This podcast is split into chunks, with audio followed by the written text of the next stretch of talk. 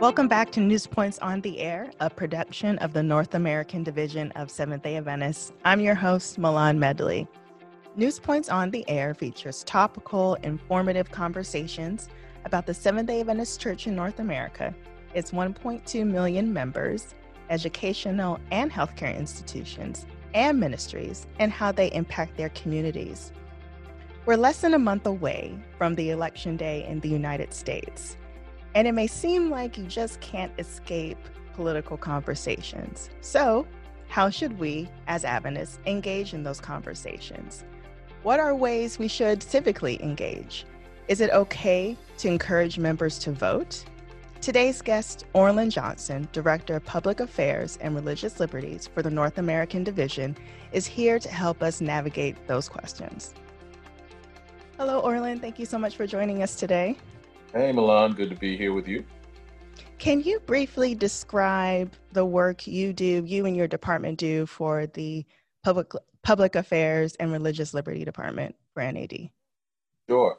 Uh, our team kind of works to make sure that we represent the Adventist Church, whether it be on Capitol Hill, whether it be with local political leaders and legislatures, and to ensure that we are making sure the position of the church and issues that may impact us are being made aware to those that are in decision making positions. Uh, we also spend a fair amount of time connecting with local business leaders. Uh, for example, the NAD is a member of the Maryland Chamber of Commerce and the Howard County Chamber of Commerce. So we operate as the leadership from a business standpoint as well as protecting, hopefully, our religious beliefs. So now let's jump into kind of the meat and potatoes of what we're going to discuss today. Okay you where does civic engagement and civic duty from the individual perspective of adventism so not just an in- institution but where does it fall within christianity and within adventism specifically? Mm, great question and i think there's a little bit of confusion when people think about political activities that the idea of civic engagement seems to cause people to wonder all right, am I on the left or am I on the right? You know, am I politically conservative or liberal? Civic engagement is actually just being impactful in your community to help to lift up those who are in need. That is basically the total job. I mean, it's more about the story of the Good Samaritan than it is about the rich young ruler and, and Pharaoh, all of that. So I think as Christians, it's our responsibility to go out and to make an impact in what I would call this, you know, civil environment or civic environment or political environment. Because if we've been called to take the message and to be impactful to individuals, there's no way that the salt can be impactful if it's still in the salt shaker. Wow, that's a that's great insight because yeah, you're right. It's tempting and easy to just make it political, but you're saying it's more about reaching people one to one, making an, a difference in your communities. Absolutely. So, for the people who haven't quite heard that concept and may be thinking, you know, when when thinking about the future of this country, um, you know, some may say the world is going to end soon. You know, we're mm-hmm. Seventh Day Adventists. We are attuned to the signs of the end. Um, Jesus is coming really soon. So why does it matter? That could be one argument. Another person may cite uh, Daniel 2:21. I'll just read it briefly. New Living Translation. He, referring to God, controls the course of world events. He removes kings and sets up other kings. He gives wisdom to the wise and knowledge to the scholar. So they may think, well, God already knows who's going to win the election. You know, right. they may say God already knows or has picked, you know, it's rigged, maybe, maybe not rigged, but you know, it's already set in course. So what right. would you say, you know, how would you respond to those people? Well, I think first of all, the Bible requires us to tarry while we're here. Mm-hmm. So the fact that we know Jesus is coming again soon does not mean that we can just sit idly by and not do what we can to hopefully lift up our fellow man while that process is going on. I think it's important for us to be of assistance in our community you know, when you think about what the most important thing, in my opinion, when I read in the Bible, it starts to talk about when the final question is being kind of like uh, reviewed to determine should you be coming into heaven or not? The questions are: Were people when people were hungry, did you feed them? You know, when people were naked, did you clothe them? In other words, it says to me that when someone was in need, were you there? And part of the process of being engaged in terms of assisting and telling people about what you are about, I think that makes a big difference. And I think sometimes as Adventists, we're too afraid that if we go out there, we're going to turn into them. When by the power of God, if we go out there, we can help them to turn into us. And I think that's really where our focal point should be. So, one way of going out there would be to. Absolutely. So, now let's talk about voting because anywhere you go, regardless of the depth of interest of politics, you can't escape people talking about voting. Right. So, as pastors, as Adventist leaders, as members, how should we talk about voting?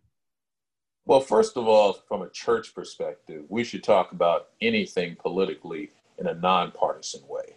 I think when you start to create problems from a pastoral standpoint or religious organizational standpoint, or any nonprofit that isn't designated to engage in that type of activity, you want to make sure that whatever you're doing, whether it's the left or the right, the Democrats, the Republicans, the independents, all of them have access. If you're going to allow one to come in and speak, or you're going to allow one to be impactful in your concentric circle from a pastoral standpoint, then you have to let them all Mm. But I think there are ways to talk about things that have nothing to do with partisan politics. Advising individuals to vote is neither Democrat or Republican. Mm. Advising individuals to register and get others to vote is not Democrat or Republican. The idea is, as a leader, we should be going out and causing individuals to know how they can be effective and impactful in their community. And the reality is, when you don't vote, you have pretty much voted for the individual who ends up basically winning because your failure to impact the process meant that somebody else moved forward that you might have been able to change the results.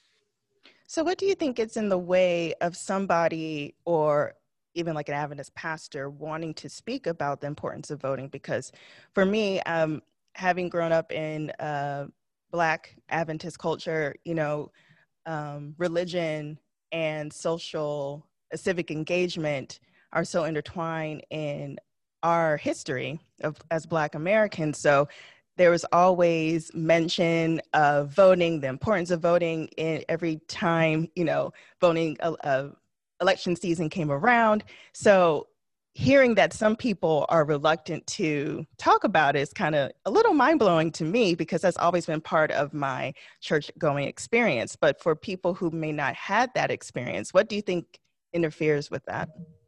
Well, I think first of all, from a leadership standpoint with the pastors, um, if you sit down and think about their training, whether it be in undergrad or in seminary, you don't really have a program that's advising you on how to really engage in public affairs and religious liberty. Mm. You know, hmm. the department has the name that it has. It's not simply about protecting the religious beliefs of Adventists and others. It's also the public affairs part is the part that says you have to go out and engage. Hmm. Because mm. if you understand who you are and what you believe, then they may be easier to persuade regarding what your religious beliefs are. And I think one of the disconnects that we have in our denomination and many others as well is there hasn't always been that connectivity to understand that we can protect our people a lot better if they actually know who we are mm. and don't allow them to understand you by what you don't do. You know, we don't smoke, we don't drink, we don't do that. Then the question is, what do you do? well, we the hungry. We take care of those who are in need. If you are in trouble, you can call on us. And if you create that kind of what I would call persona as to who you are, then they'll come looking for the Adventists as opposed to not wondering who we are. Because one last thing, too, we have to also understand, in particular, Adventism, we're a very small number. I mean, yeah. in the division, 1.3 million Adventists. You know, in the United States alone, there's nearly 8 million um, Latter day Saints. You know, 30 million Southern Baptists, 70 million Catholic, 12 million Jehovah's Witness around the world. So unless we go out and tell them who we are, then we basically run the risk of somebody going out and spreading something about us. It's just not true. Wow, that's a great perspective. I haven't heard the breakdown that way in terms of denominations and how we uh, stack up against them. Um, so, what about? Well, you brought up a good point that I, I don't want to go away from too quickly in mm-hmm. terms of I've heard you say a lot of times when you have events on behalf of NAD um, and when you give comments, when you've um, held programs, your mission is to make friends before you need friends. Right. That's one we primarily focus on making friends before we need friends, which just simply means we call that the public affairs side of the business. Mm-hmm. Going out and not having any ask, just simply being out there you know, at the North American division, we've done our food giveaways, and and you've seen some of the things that we've done. Free produce into the community, free opportunities to come in and and check your biometrics, and just let the community know that when you have this need, we can be there. And so we also connect with other groups that are doing it all over the area. I'm going to be working with another group on October the 10th that's going to be doing food giveaways at Beltway Plaza out in mm-hmm. Prince County and the North American Division continues to help to support. And we don't actually have any ask. We're not there supporting because we're requesting something in return. Mm-hmm. What we're simply doing is going out and making an impact, hopefully, and helping the community. And when people see that about us, it helps to tell the message of who we are as a people. And I think we call that the public affairs side of the work. But that also falls under the umbrella of civic engagement in a sense. If people were to expand their their understanding of civic engagement so they don't just automatically think like, oh, that means you're trying to get me to vote a certain way or endorse a certain candidate.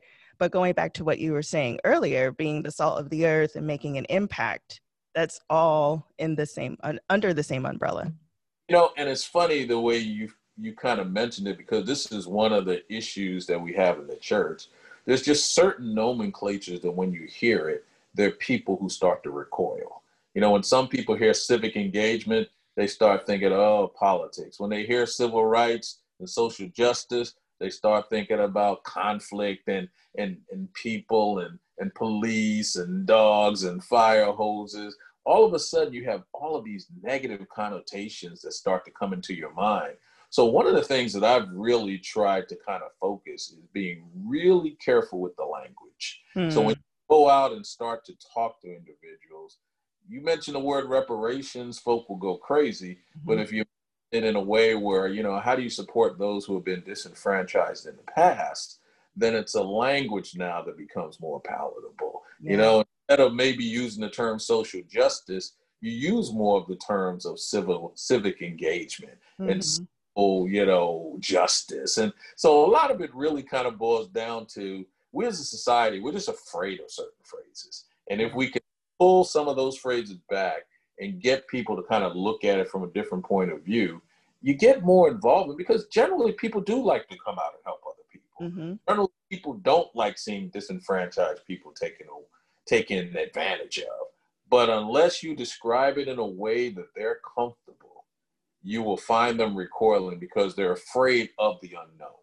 And yeah. that's what do is get you comfortable with the fact that you may not know what this is, but it's not going to bite you and hurt you if you move forward.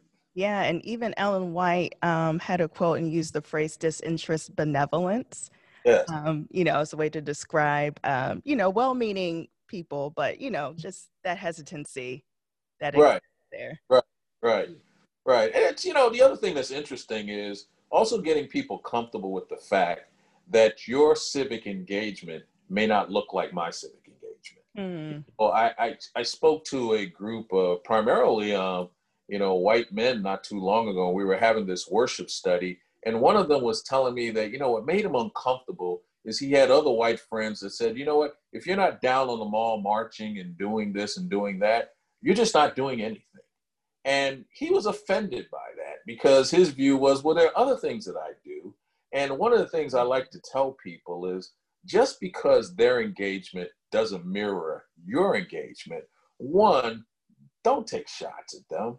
mm-hmm. understand that we all have different gifts. We all have different ways we're going to do what we're going to do. I mean, I consider myself to be a very civically engaged person, but I don't know if you'll ever see me wearing a shirt that says Black Lives Matter. And I don't know if you'll ever see a political sign in my yard outside.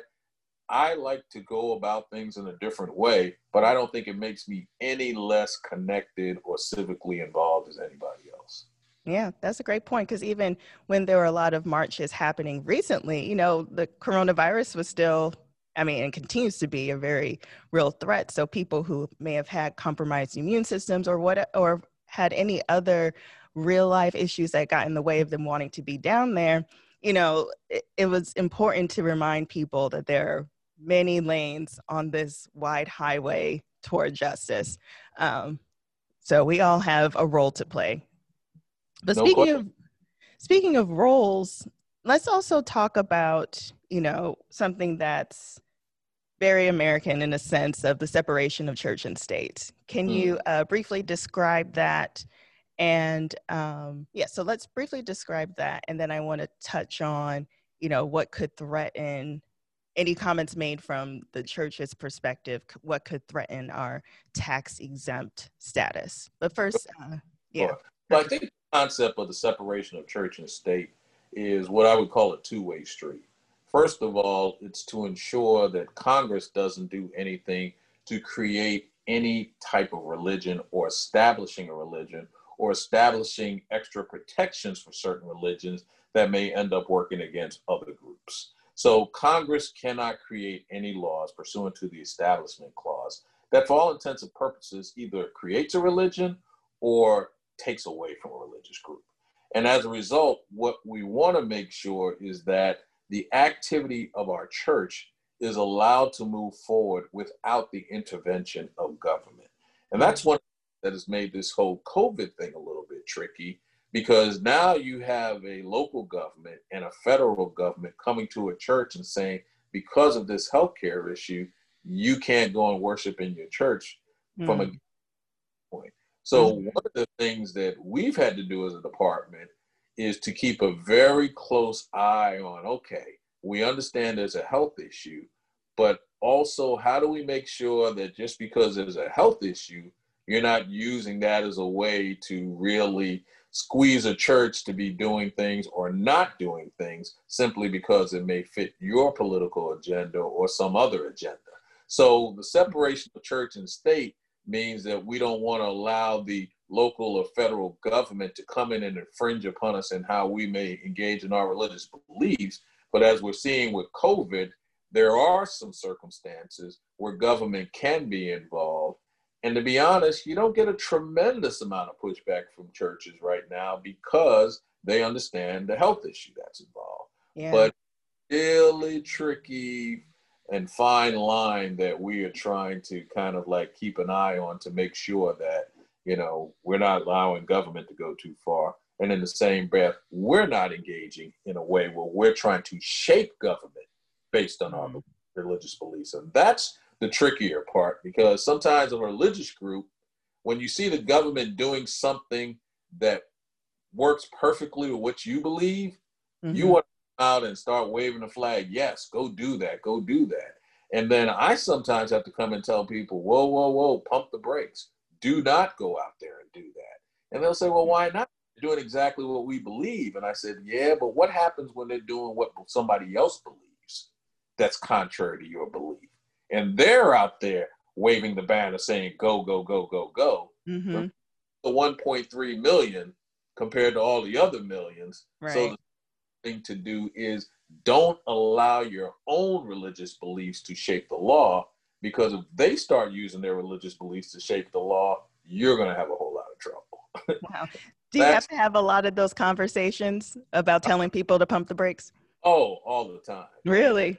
They're usually very upset. They start talking about this is our problem. We as a church, we don't want to go out and be heard. Mm. And oh, and we need to go out and march with this you know, group and and sometimes it takes a little while to get them to understand the big picture that it's all well when it's going your way.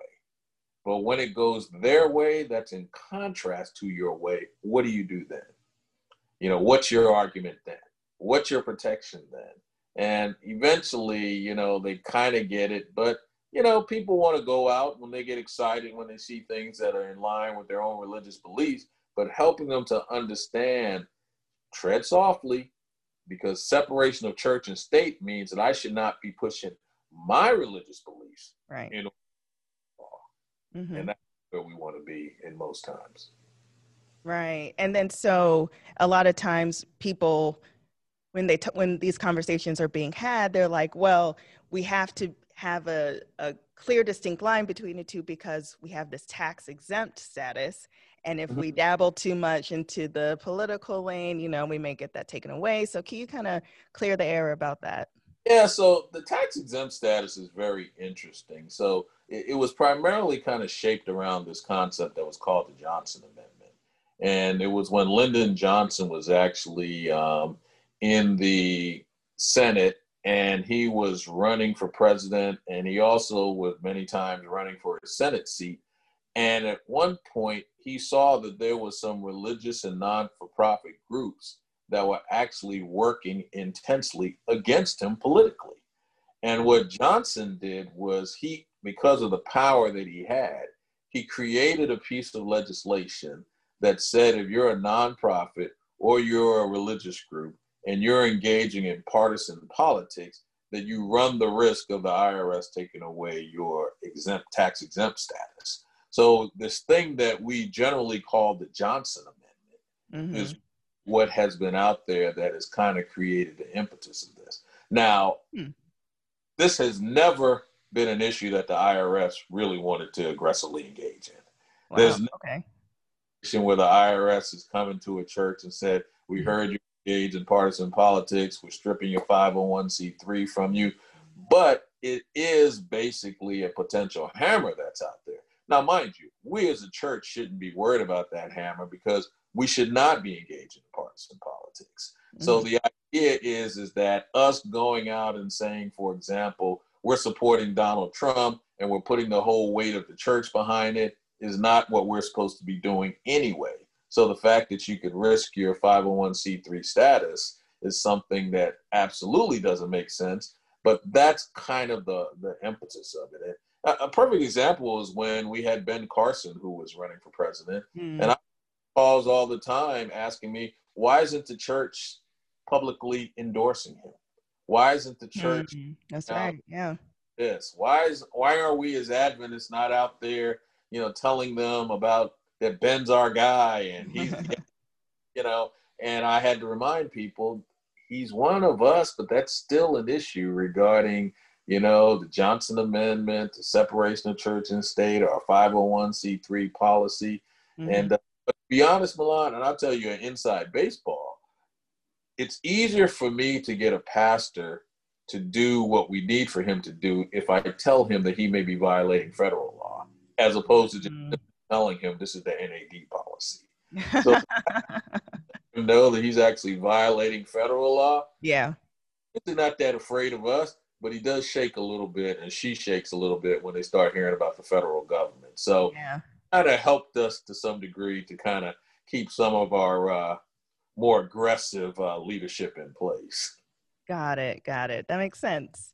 So, for those who want to engage in nonpartisan um, politics, want to be more civically engaged, want to connect with their community more during this election season, whether it's volunteering their fellowship halls to the county to have to have a polling site on their property or going out into the community and telling people hey this is the polling site this is these are the issues that will be voted you know just kind of a very informal instructional explaining the election process um, maybe even inviting candidates of the different parties to the church. So, what's your guidance there for those people who may be on the fence or who have done it before but really want to do it again? So, what's your guidance for them?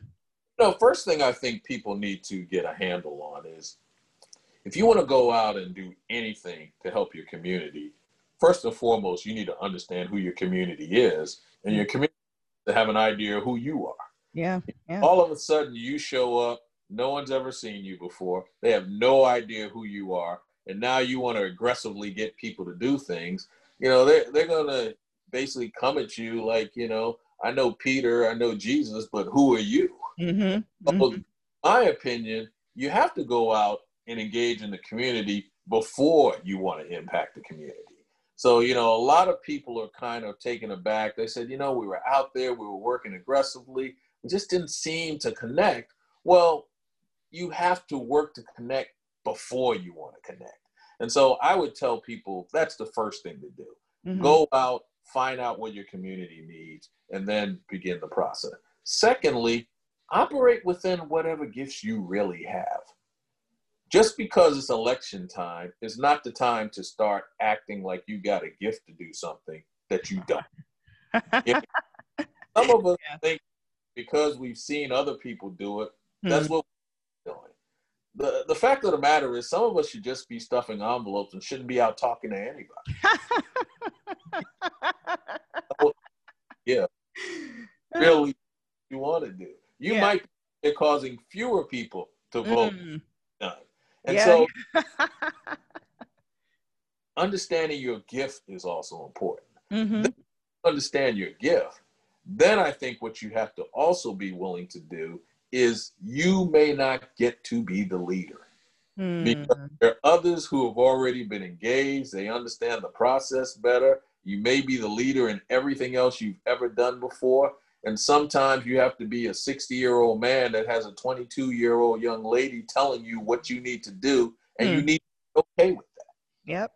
So once you kind of put all of those pieces in place, in my opinion, now you're ready to start to do something. Ego is out the way. It's all about the community. You've already been out there and have an idea of who you are. Then you're able to go out and pass out pamphlets and people want to talk with you. To tell people about what's going on at your particular um, you know location. To mm. let the neighborhood know. Have signs out. Have the you know your local um, you know whether it's an alderman or council person or or whatever it may be to have them inform people what's going on. Mm-hmm.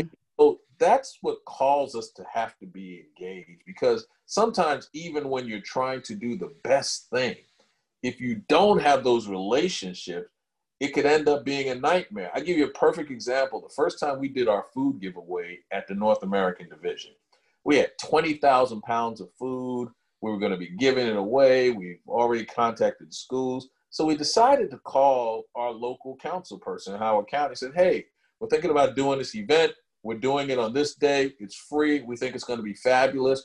She said to us, yeah, it's going to be fabulous, but if you do it on that day, you may end up putting the local um, farmers market out of business. Wow. And we were wow. And they were like, yeah, because on that Thursday is when they're doing things. So if you're giving away food the week before, who's going to go food from them? We wow. Like, so what we ended up doing was finding out well they were going to be closed on Thursday for Thanksgiving, and they were going to be closed the Thursday after that. So we ended up picking a date in the middle so that we could engage in hopefully doing this great activity, but not turn out to be a terrible neighbor at the same time. And that's why it's so important to have the engagements because operating in isolation can sometimes put you in a landmine that you blow up that you never come back from. And mm-hmm. if they know who you are, you may have the best of intentions, but you may have created a nightmare. And your first time giving a food giveaway, you're now known as the group that killed the farmers markets business. Man. No one wants to be in that position. No, then we would have been terrible neighbors because that was that was scheduled not too long after we came to this building, right? That's who, yeah. Absolutely. Yeah. But I like what you said. You know, it's really about being a good neighbor when it really boils down to it, looking out for your neighbor. That's yeah. we can all I think that's what it's all about. I mean, even voting, voting is about making sure that you are taking care of your neighbors. You know, this whole thing about making sure you're part of the census, you know, making sure that you're engaging in things that really kind of be beneficial to your community. You know, being a good neighbor in the community where you work, as well as being a good neighbor in the community where you live. You know, all of those responsibilities, I think, come with the job. Right, right. Well, thank you so much, Orlan. This has been a great conversation. Um, looking forward to seeing how our churches and members um, engage with their communities during this time. And um, yeah, it's just going to be an interesting time. Well, it always is. And uh, 2020, this is one for the history book. So, Definitely. you know, stay alert because it's going to be really fun. Yep. All right. Thank you so much. Uh, it's my pleasure. Take it easy, Mylon. Thank you for tuning in to this episode of News Points on the Air. News Points on the Air is produced, edited, and hosted by me, Mylon Medley. Executive producers are Dan Weber, Julio Munoz, and Kimberly Moran. Graphics are by Jonathan Lapointe. We're officially on Apple Podcasts and Spotify, so go ahead and search News Points on the Air to find us. Then share us with your loved ones, give us a five star rating, nothing less, and a glowing review. And don't forget to subscribe. And speaking of subscribe, be sure to subscribe to News Points a weekly digital newsletter with news stories, special announcements, and ministry resources. Visit nadadventist.org, then click on news. If you have questions or comments, send them on to on the air at nadadventist.org. That's on the air at nadadventist.org. Thanks for listening. We'll see you in two weeks.